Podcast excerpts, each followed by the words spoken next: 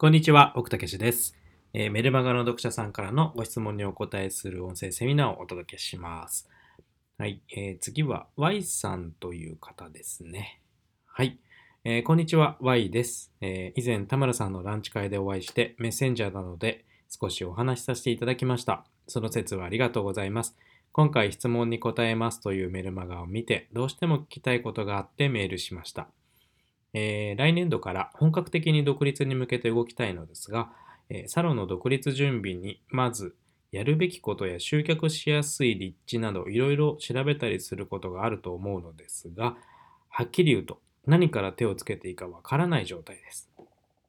うんえーまず何から準備をして物件など探していくのかということを教えていただけたら幸いです。ランチ会にも参加したいので会いに行きます。ということでした。ありがとうございます、Y さん。えっ、と、田村さん、あの、まあ、私のメルマガの読者さんはご存知の方も多いかと思うんですけど、サロンの、あの、経営のアドバイザーをされている田村聡さんという方がね、徳島にお住まいなんですけど、まあ、その、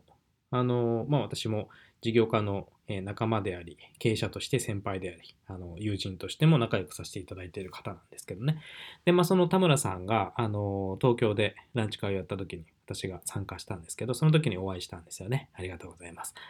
で、で、えーサロンの、えー独立をね、あの、これからされるということです。頑張っていきましょう。えっ、と、そうだな。やるべきことは、まあ、正直たくさんありますよね。ちょっと一言で言えない、あの、今から2時間時間くださいって感じになってしまうんですけど、うーんと、そうだな、もう全くゼロで、あの、まあ、どういうことやっていこうかなっていうのが本当に全てぼんやりしている場合ならっていうところから話をすれば分かりやすいかなと思います。えっとですね、うんと、まず、どんなサロンをやっていきたいのかですね。どんなサロンをやっていきたいのか。えーそれはどういう人に向けて何を提供して、そしてどんな風な未来に、あの未来になっていただくというか、まあ、どういう未来を提供するのかというところをまず、うんと決めていただきたいっていうのが一つありますね。で、えっ、と、あと開業するパターンというか、どういう形でやりたいのかです。えー、と例えばまあ最近だと多いのは自宅をね、あのサロンにする自宅サロンにするというパターンの人がまあ多かったりとか、えーアパートやマンションを借りて、えー一室の中でやるっていうパターンもあとありますね。えーそれからまあテナントを借りて、まあ、お金も一番かかりますけれども集客が最もしやすいパターンですね。テナントを借りてやるっていうパターンもあります。まあ、これをどどういうスタイルでいきたいのかっていうのをまあ決めるっていうところが最初にね、あの、あるかなと思います。えーっと、まあ、えーどれ、どれかな。まあ、どういうお客様に何を提供したいのかっていうのは、ちょっとまあ、それは置いておいたとして、えー今言ったその自宅でやるっていうのと、えー賃貸の物件借りて、えー一室でやるっていうのと、テナントのスペース借りてやるっていうのと、まあ、ありますけど、えっと、それぞれまあ、メリット、デメリットがありますよね。あの、まあ、自宅をもしね、改装したりとか、ちょっと改造してできるのであれば、えっ、と、コストがかかりにくいというか、うんと、賃料がかかりませんよね。うん、あの、もし、持ち家であれば。なので、えっ、と、まあ、コスト面で考えたときには、えー自宅サロンをやるっていうのがメリットとして一つあります。えーただ、デメリット当然ありますよね。えっ、と、自宅を改装するので、うんと、例えば、まあ、ちょっと気をつけないと生活感が出てしまうということ。えどういうサロンをやるのかにもよりますけど、まあ、リラクゼーションであろうとエステであろうと、あのそうだな、まあ、非日常空間を提供する、かつ癒しの空間であるべきっていうところを考えていくと、結構、あの、本当に気をつけないと生活感っていうのはちょっと癒しとはまた違うあの空間になってしまうので、まあ、落ち着けるけど、非日常ではない、日常になんかで現実に引き戻されてしまうという空間になるので、あの自宅でやる場合も、あの玄関をあのなんかあんまり生活じみた感じにしない、うん、っていうこととか、うん、廊下とかも気をつけなきゃいけないし、まあ、部屋の中はさすがにね、あのインテリアいろいろ置いたりとかするっていうのはわかると思うんですけど、動線の中も気をつけなきゃいけないですよね。それから、あのやっぱり人の家に行くっていうことになるんで、お客様が側から考えたときに、若干抵抗感があるっていうのもありますね。うんそれからもしお子さんがいたりするんであれば、音とかも気になりますよね。うん、という、まあ、デメリットがありますと。えー、それから、アパートやマンションを借りてやるパターン。これは、まあ、あの、サロン専用に借りるのであれば、えっ、ー、と、まあ、ある程度自分で、あの、空間を作ることはできます。ただ、当然、賃料がかかってきますよね。固定費がちょっと増えます。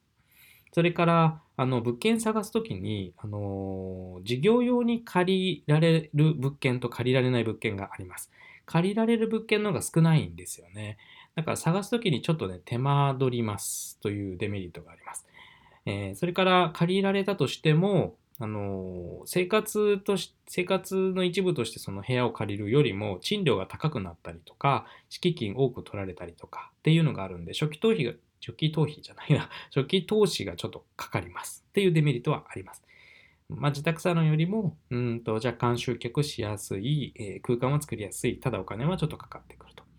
で、3つ目が、えーと、テナントですね。これはまあ最もお店として出せるので、あのお客様も入りやすいし、集客しやすいですね。ただその分、当然固定費は最もかかってくるパターンですよね。まあ、ものすごく大雑把に言うと、この3パターンですね。細かく言うとまだありますけど、うんとこの3パターンの中で自分がどういうスタイルでいくのか、うん、その持っている資金にもよるでしょうし、環境にもよるでしょうし、あの、まあ、ちょっと今言わなかったですけど、自宅だったら、あの、通勤もないわけですよね。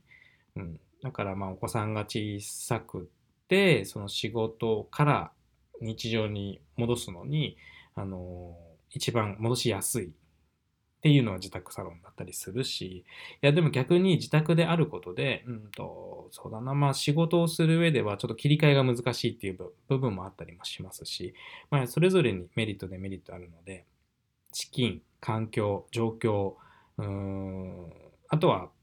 うんと住んでいる場所がね、どこかとかにもよりますし、うんとこの Y さんがどういうスタイルでいきたいのかにもよります。これをまあ、ある程度決めていくことですね。ただまあ、あの、若干の資金があって、あの、テナント借りるとか、アパート借りるとか、もうできなくはないと。っていう風になったならば、まあ、物件をいろいろと見て探しながら、うんとどのパターンがいいかな、どの辺のエリアでどのぐらいの相場なのかなっていうのを調べながら最終的に結論出すっていう流れもありますね。うん、で今何も、あのー、まだやってないっていうことなので、あのー、そうだな、自分がこう行ってみてよかったなと思うサロンとか、えー、近隣にあるところとかをいろいろ見てみて、ここはこういうパターンでやってるなっていうのをいろいろ観察してみるといいと思います。ネット使ってもいいしね。うん。うん、そのあたりかな。あとは、まあ、大体スタイルがなんとなく見えてきたら、今度地域によって当然その住まい住まいじゃないや賃料ですね。あの賃料相場も変わってくるしそれからこれが一番重要なんですけど立地ですね。あのサロン業って立地に結構左右されます。ここはすごく気をつけた方がいいと思いますあの同じようにうんと、チラシを巻くとか、同じようにホットペッパービューティー出すとか、同じようにホームページやブログ作るとかってやっても、エリアによって集客ができるパターン、できないパターンって差が結構出るんですね。私もあのコンサルで同じようにね、あのアドバイスをしていても、やっぱり差が出てしまうので、あの出たその差を見ながら調整してたりするんですよね。で、あの資金力のある大手さんとかは、ある程度その調査会社とかを使ったりとかね、マーケット、マーケティングをしたりとか、まあそのエリアによってこの辺だったらある程度うまくいくだろうっていう見立てを立てて出店をしていくっていうことが多いんですよ。でも個人でやる場合ってそれがなかなか難しいじゃないですか。っていうことは自分の足と目で調べていくしかないんですね。で、これあの、例えばその自宅サロンやると方とかで、えっ、ー、と、まあ、自宅だったらお金かからないし、うん、楽だし、みたいな安易にそれで始めると、結局出店してみると、全然お客様来ないみたいなことあるんですよね。で、よくよく考えたら、あの、30代対象ぐらいのエステサロンを開いたつもりなのに、よく考えてみたら、近隣古い家ばっかりだった。要は、ご年配な方がいっぱい住んでるエリアだったみたいになってしまうと、どうにもならんのですよ。これは。結構こういう方多いんですよね。あの、で、開業したはいいけど、どうにもならなくて助けてくださいって言ってコンサル受けに来られる方いらっしゃったりするんですよね。で、あのうんとね、ちょっとあんまりこう、ネガティブな感じでは言いたくないんですけれども、エリアが本当に難しい場所の場合って、ある程度ね、その対策に限界があるんですね。そのネットを使ったりすれば、あのもっと広範囲に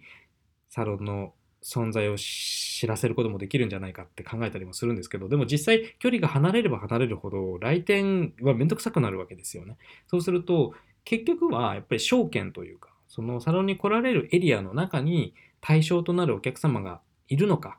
っていうのがやっぱり絞られてしまうんですね。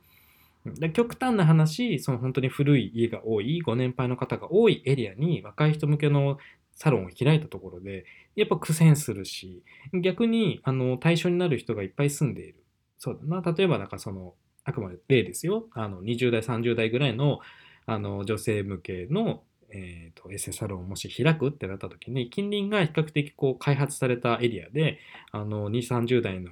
若いあの方がたくさん住んでいるエリアだと。えー、マンションがたくさん建っていたりとか、あと、一人暮らしの女性もあの比較的多いとか、うんそういう場合だったりすると集客しやすいですよね。とか。あと、例えば近くに病院があったりすると、あの看護師さんとかはね、あの不規則ではあるけれども、それなりに収入はあって、えーと、例えば疲れをすごく癒したい、まあ、激務ですよね、ナースの方って。そうすると、じゃあ、例えばリラクゼーションのサロンだったりとか、その体をケアするサロンっていうのは比較的実は集客しやすい。知ってもらえさえすれば、そこからあの紹介で来てもらえたりすることもできるみたいなこともあったりします。なので、えっ、ー、と、話をちょっと、小さん戻しますけど、まあ、どういうスタイルでやるかっていうところをある程度見立てを自分の中でしていくっていうことと、じゃあ、えっ、ー、と、どういう人に来てもらいたいかってなった時に、じゃあ例えば近隣で考えた時に、えー、そういう対象の人がいる可能性はあるかどうかとか、うんさっきその大手の話しましたけど、大手があの比較的出店しているエリアであれば、これは可能性があるって思われてるエリアなんですよね。で、あの、大手が出てるとライバルが多いから苦戦するんじゃないかみたいに思う人もいると思うんですけど、あの、知られさえすれば、あの、逆にいいわけですよ。大手が来ているっていうことは、人がいるってもう踏んでいるってことですよね。で、その大手に来ている、例えば客層、お客様の層とかも実際自分が行ってみて、ちょっと見てみたりして、あ、この辺のサロンは、あの自分が来てほしいなと思ってる対象の世代のお客様来てるなっていうのが見えてきたりすると可能性が見えてきますよね。で、あの、まあ、大手と個人店っていうのはやっぱり違うので、知ってもらいさえすれば、あのその個人店だからこそいいところっていうのをネットで発信したりとかしていくことで来てもらえる可能性は上がってきますんで、そもそもだから大手も全く来ないような、これ、あ、もうこのエリアちょっと無理だなって思われてるところに、ライバルがいくら少ないからチャンスって言って出したところで、そもそもお客様がいないってことなんで、えっ、ー、と、苦戦してしまうという感じになります。えっ、ー、と、どうでしょうか、Y さん。ちょっとは参考になったかな？このまあ開業に関しては本当に最近サロン開業する人増えていて、ご相談いただくケースがめちゃくちゃ多いんですね。で、でもやることって今、さらっと言っただけでも今もう10分以上喋ってますけど、本当にこれ今触りの話なんですね。実際はもっといろいろ調べるんですよ。あの私のコンサル来ていただいた方とかもどういうスタイルでやりたいのかってやっぱり一緒に決めていったりとか、えー、じゃあこの辺のエリアであのやったらどうかって見てあの実際、あの、その辺にあるサロン大手も 個人店もちょっと調べてみたりとかでいけるなって踏むっていうこともするし、えーとまあ、世代がちょっと例えば上40、50代、例えばですよ、50代、60代ぐらいの方向けに、じゃあ整体院をやるってなったりしたら、じゃあやっぱりその世代の方が住んでいるのか、えー、新興住宅地に出してもちょっと苦戦するわけですよ。うん、それから、じゃあ、えーと、年代がちょっと上の方であれば、比較的ネット集客よりも、えー、チラシだみたいな、そういう、えー、オフラインの集客をしなきゃいけないとか、えー、じゃあ口コミ結構広がるかもしれないなとか、うん、近隣の古くからあるお店と、えー、手を組んだ方がいいかもしれないとか、えー、っていうふうに戦略も変わってきたりするので、えー、まあ、結構左右されます。ということで Y さんの場合は、うんと、